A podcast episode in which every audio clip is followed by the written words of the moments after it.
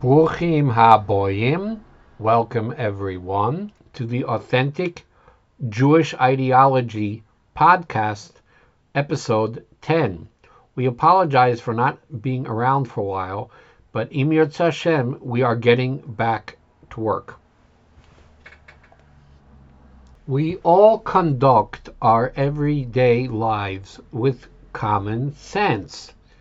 We get on airplanes without a fear that the pilot is a terrorist.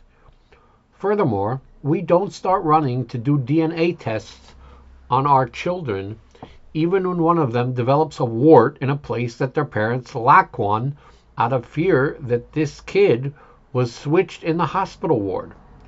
But when it comes to authentic Jewish ideology, some even super intellectuals become really, really super dumb. Everyone possesses an intuition that complex, specific, prescriptive information requires a mind, an intelligent agent. We never observe in our universal experience chaos and randomness producing complex, specific, prescriptive information. But when it comes to realizing that Hashem Yisborach created the world, many minds just shut down and turn off. The most common sense concept in the universe becomes rare and uncommon.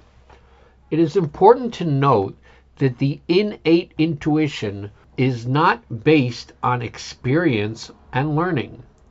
Studies on little children have shown that when they see complex designed looking entities, they immediately realize that there is a designer, even though they have never seen or observed that type of object being designed. This is called the universal design intuition. True, we cannot see Hashem with our limited eyesight, but no one has ever seen gravity, magnetism, or any type of energy for that matter. When the apple fell out of the tree, hitting Newton on the head, a story that never happened, he was observing an effect of the cause that was, out of lack of any other term, we call gravity.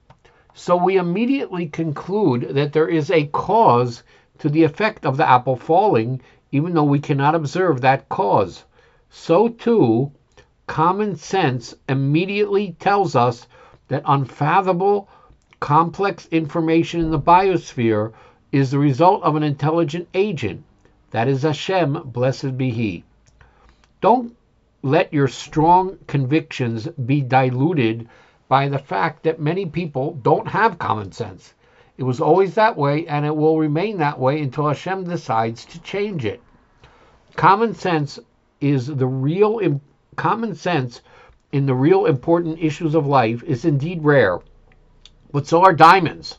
That what makes them that is what makes them valuable. Newton, I think he was a pretty smart guy, asked the rhetorical question, was the eye contrived without skill in optics? Or the ear without the knowledge of sounds? I mean, come on.